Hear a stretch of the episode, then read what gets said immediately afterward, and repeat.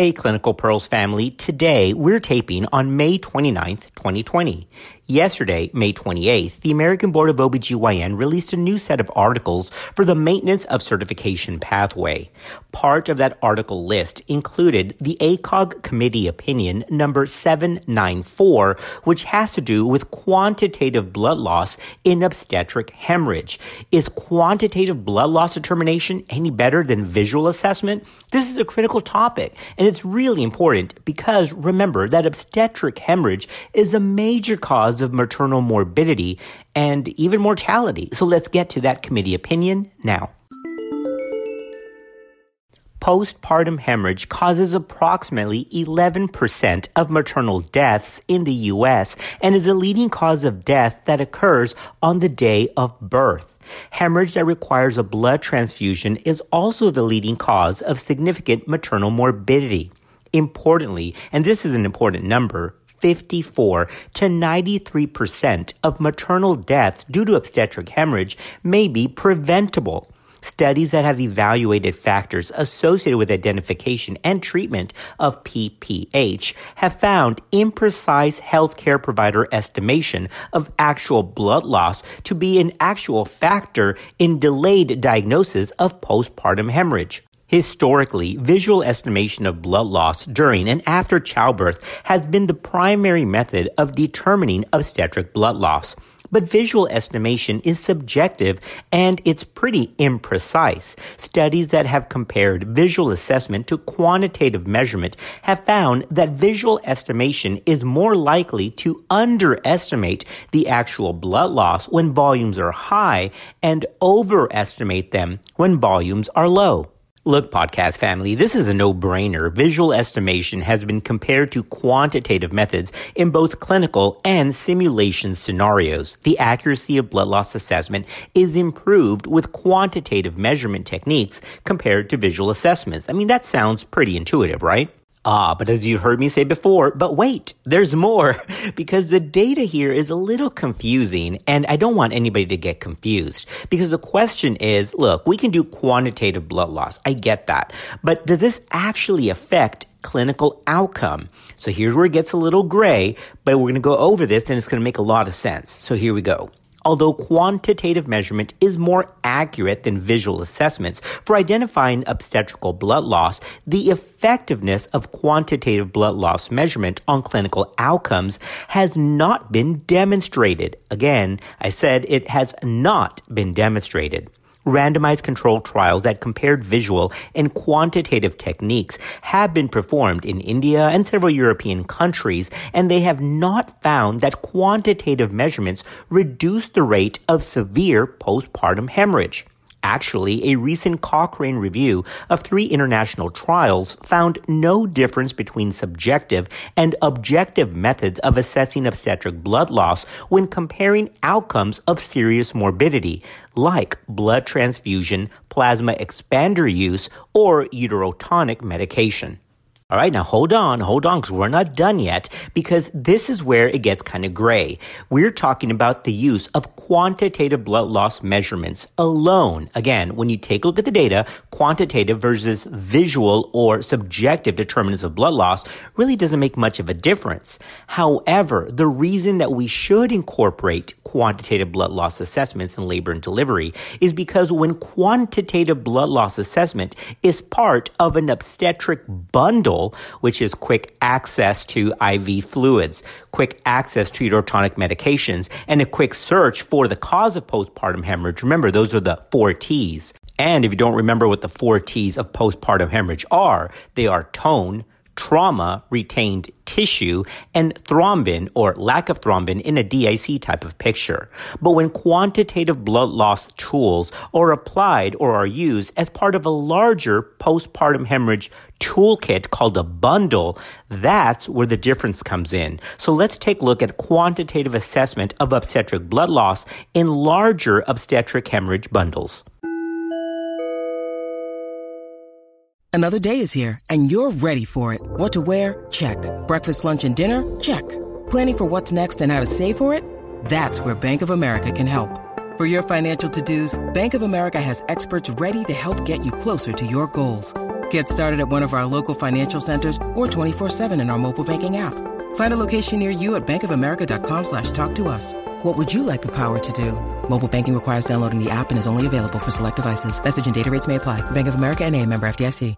Analysis of root causes in maternal mortality reviews have consistently found missed or delayed diagnosis and delay in initiating treatment as recurrent problems in care of women with excessive blood loss at time of delivery. So addressing more accurate and timely diagnosis for treatment to begin in postpartum hemorrhage cases is critical. Obstetric hemorrhage bundles include, quote, measure of cumulative blood loss, end quote, as a component. Implementation of these bundles in U.S.-based birth centers has been found to significantly reduce maternal morbidity in participating hospitals. Now, in true disclosure, in the committee opinion, it does recognize that some of these clinical outcomes of these obstetric bundles is also conflicting, with some showing no real improvement, but others showing a marked reduction in morbidity. For example, a study of 29 hospitals within a multi-state regional health system found a significant reduction in the use of blood products of about 26% per 1,000 births when assessed 10 months after implementation of these protocols.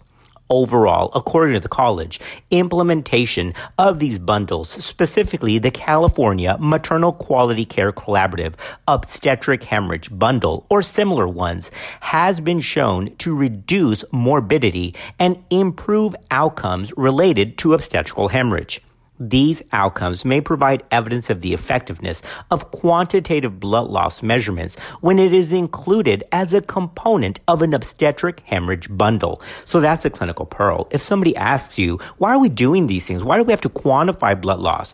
The answer is, although quantification of blood loss by itself may not change the outcome, when it's part of a larger obstetric care bundle, it does seem, although, well, given that the data can be somewhat conflicting, it does seem that overall maternal morbidity, and obviously what we're trying to prevent is mortality, is improved by use of these packages. As for the specifics on quantification of blood loss, begin quantification of blood loss immediately after the infant's birth and assess and record the amount of fluid collected in a calibrated under buttocks drape. Keep in mind that most of the fluid collected before delivery of the placenta is amniotic fluid, urine, or feces. If irrigation is used, for example at C-section, subtract the amount of irrigation from the total fluid that was collected. Next, record the total volume of fluid collected in the under buttocks drape. Subtract the pre-placental fluid volume from the post-placental fluid volume to more accurately determine the actual blood loss. Then, weigh all blood-soaked materials and clots to determine the cumulative volume, noting that 1 gram of weight is equal to 1 milliliter of blood loss volume.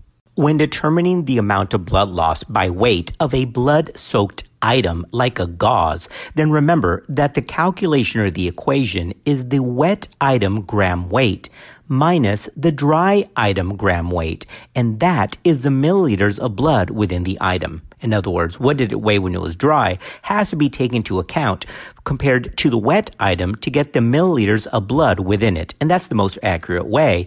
But I've seen both ways, both this calculation with the equation and a simple 1 gram weight to 1 milliliter of blood loss conversion. When you need mealtime inspiration, it's worth shopping Kroger, where you'll find over 30,000 mouthwatering choices that excite your inner foodie. And no matter what tasty choice you make, you'll enjoy our everyday low prices, plus extra ways to save, like digital coupons worth over $600 each week. You can also save up to $1 off per gallon at the pump with fuel points. More savings and more inspiring flavors make shopping Kroger worth it every time. Kroger, fresh for everyone. Fuel restrictions apply.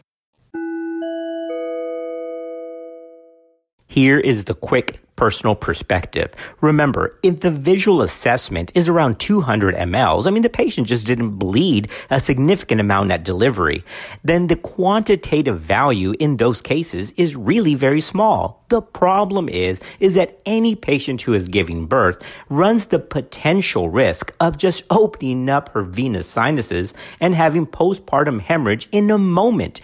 That's why being prepared and doing quantitative assessment on every patient is the way to go. Because as I trained, there is no, quote, low risk, end quote, obstetrical patient, because things can go south in a minute. Podcast family, as we start to wrap this up, listen to this statement from the committee opinion's conclusion, because it's just so eye-opening and it really brings things into proper perspective. Remember, I just said that there's really no, quote, low-risk OB patient because things can go south in a minute, right? Well, listen to this statement.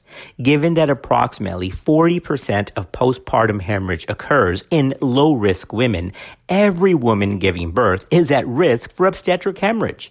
Because hemorrhage is a major contributing factor to maternal morbidity and mortality, we've got to do everything possible to early identify, early treat, and get ahead of this potential life-threatening complication.